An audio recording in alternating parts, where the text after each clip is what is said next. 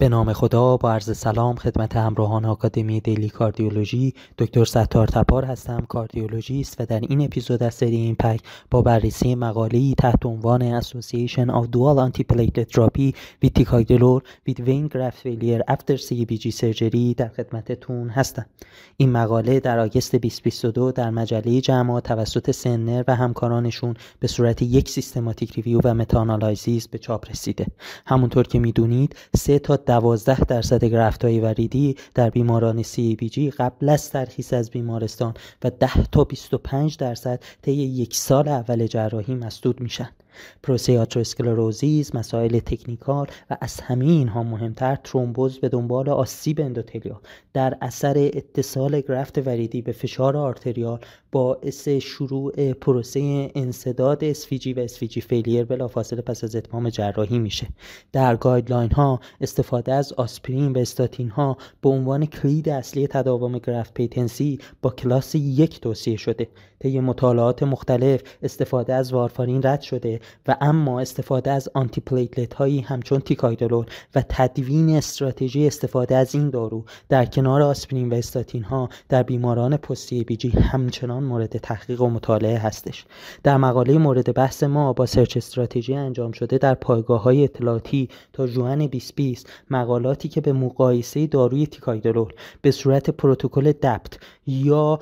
مونوتراپی با داروی آسپرین در بیماران پست CABG که دارای فالوآپ به صورت گرفت ایمیجینگ بودن مورد بررسی قرار گرفتن. پرایمری آوتکام این مقاله بروز SVG فیلیر پر گرفت بوده که از طریق تشخیص با کرونری آنژیوگرافی یا سیتی آنژیوگرافی به صورت انسداد کامل یا تنگی بیش از 50% ورید پیوندی تعریف شده. بروز SVG فیلیر پر پیشن که به صورت بیشتر یا مساوی یک گرفت وریدی فیل شده در هر بیمار تعریف گردیده از سکندری آوتکام های این مطالعه بوده و بروز حوادث خونریزی به صورت بارک 2، 3 یا 5 تعریف شده. کامپوزیت اندپوینت های SVG فیلیر یا کاردیوواسکولار دث و ترکیب اندپوینت های آل کاز دث، MI، استروک یا ریواسکولاریزیشن و به عبارتی میس از سایر سکندری آوتکام های این مقاله بودند. پس از اسکرینینگ انجام شده روی 557 مقاله توسط 3 پژوهشگر نهایتاً 4 مطالعه تپ CABG، پاپیولر CABG، تارگت و دک AB وارد پروسه متاآنالیز شده و در مجموع 1316 بیمار و 1668 گرفت وریدی مورد آنالیز مجدد قرار گرفتند. 2 مطالعه تپ CABG و پاپیولر CABG به مقایسه استراتژی دپت با تیکاگرلور و استراتژی مونوتراپی با آسپرین پرداختند. ترایال تارگت به مقایسه مونوتراپی تیکاگرلور با مونوتراپی آسپرین و ترایال دک AB به مقایسه استراتژی دپت با تیکاگرلور با مونوتراپی تیکا پرداختند. میانی مدت زمان درمان در هر دو پروتکل دپت با تیکاگرلور و پروتکل مونوتراپی با آسپرین 1 سال بوده و میانی مدت زمان فالوآپ تصویربرداری در هر دو بازوی درمانی از زمان انجام CABG حدود 370 روز بوده. در مجموع 5 بیمار تحت کرونری آنژیوگرافی قرار گرفتند و بقیه بیماران از طریق سیتی آنژیوگرافی فالوآپ شدند. از نتایج این مطالعه گرفت فیلیر به ازای هر گرفت از 20% در گروه آسپرین به 11.2% در گروه دپت با تیکاگرلور کاهش پیدا کرده و گرفت فیلیر به ازای هر بیمار هم از 23% به 13%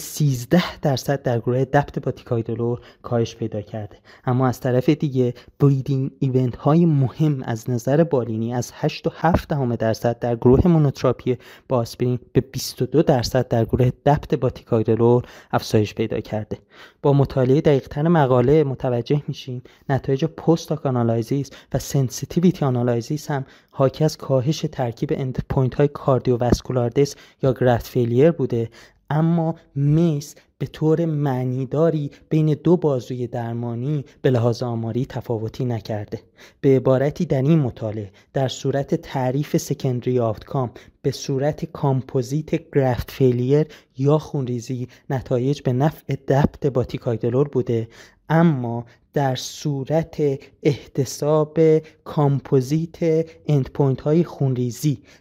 به همراه اندپوینت های MI، استروک، آرکازدس و نه اندپوینت گرفت فیلیر تفاوت معنیداری به لحاظ آماری بین دو گروه دپت با تیکاگرلور و آسپرین مشاهده نشده.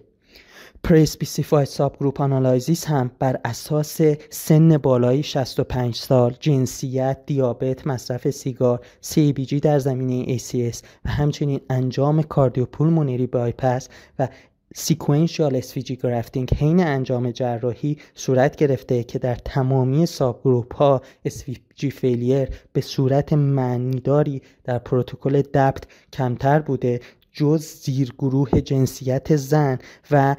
انجام عمل CABG به صورت آمپوم که تفاوت معنیداری بین دو پروتکل دپت با تیکاگرلور و آسپرین مشاهده نشده. در این مطالعه همچنین مونوتراپی با تیکاگرلور در مقایسه با مونوتراپی آسپرین تفاوت معنیداری از جهت SVG فیلیر نداشتند، ولی با توجه به عدم تفاوت معنادار خونریزی بین دو استراتژی درمانی مونوتراپی با تیکاگرلور و مونوتراپی آسپرین نیاز به مطالعات وسیع‌تری برای مقایسه این دو استراتژی درمانی هستش. از محدودیت‌های این مطالعه، اوپن لیبل تریتمنت، مدت زمان فالوآپ متغیر از 3 تا 12 ماه و هتروجنیسیتی در تکنیک‌های جراحی در 4 مطالعه اینکلود شده در این متاآنالایزیس بوده. در نهایت بر اساس این متاآنالایزیس میتونیم این نتیجه گیری رو انجام بدیم که نت کلینیکال بریفیت برای استراتژی دپت رو نمیتونیم به لحاظ آماری تعریف کنیم، چرا که هرچند افزودن تیکاگرلور به آسپرین باعث کاهش SVG فیلیر میشه، اما ترکیب اندپوینت های وین گرافت فیلیر، مورتالیتی و بلیدینگ به دلیل افزایش معنادار بلیدینگ در گروه دپت با تیکاگرلور به صورت آماری منجر به معنادار نشدن تفاوت بین دو گروه دپت با تیکاگرلور و مونوتراپی با آسپرین میشه.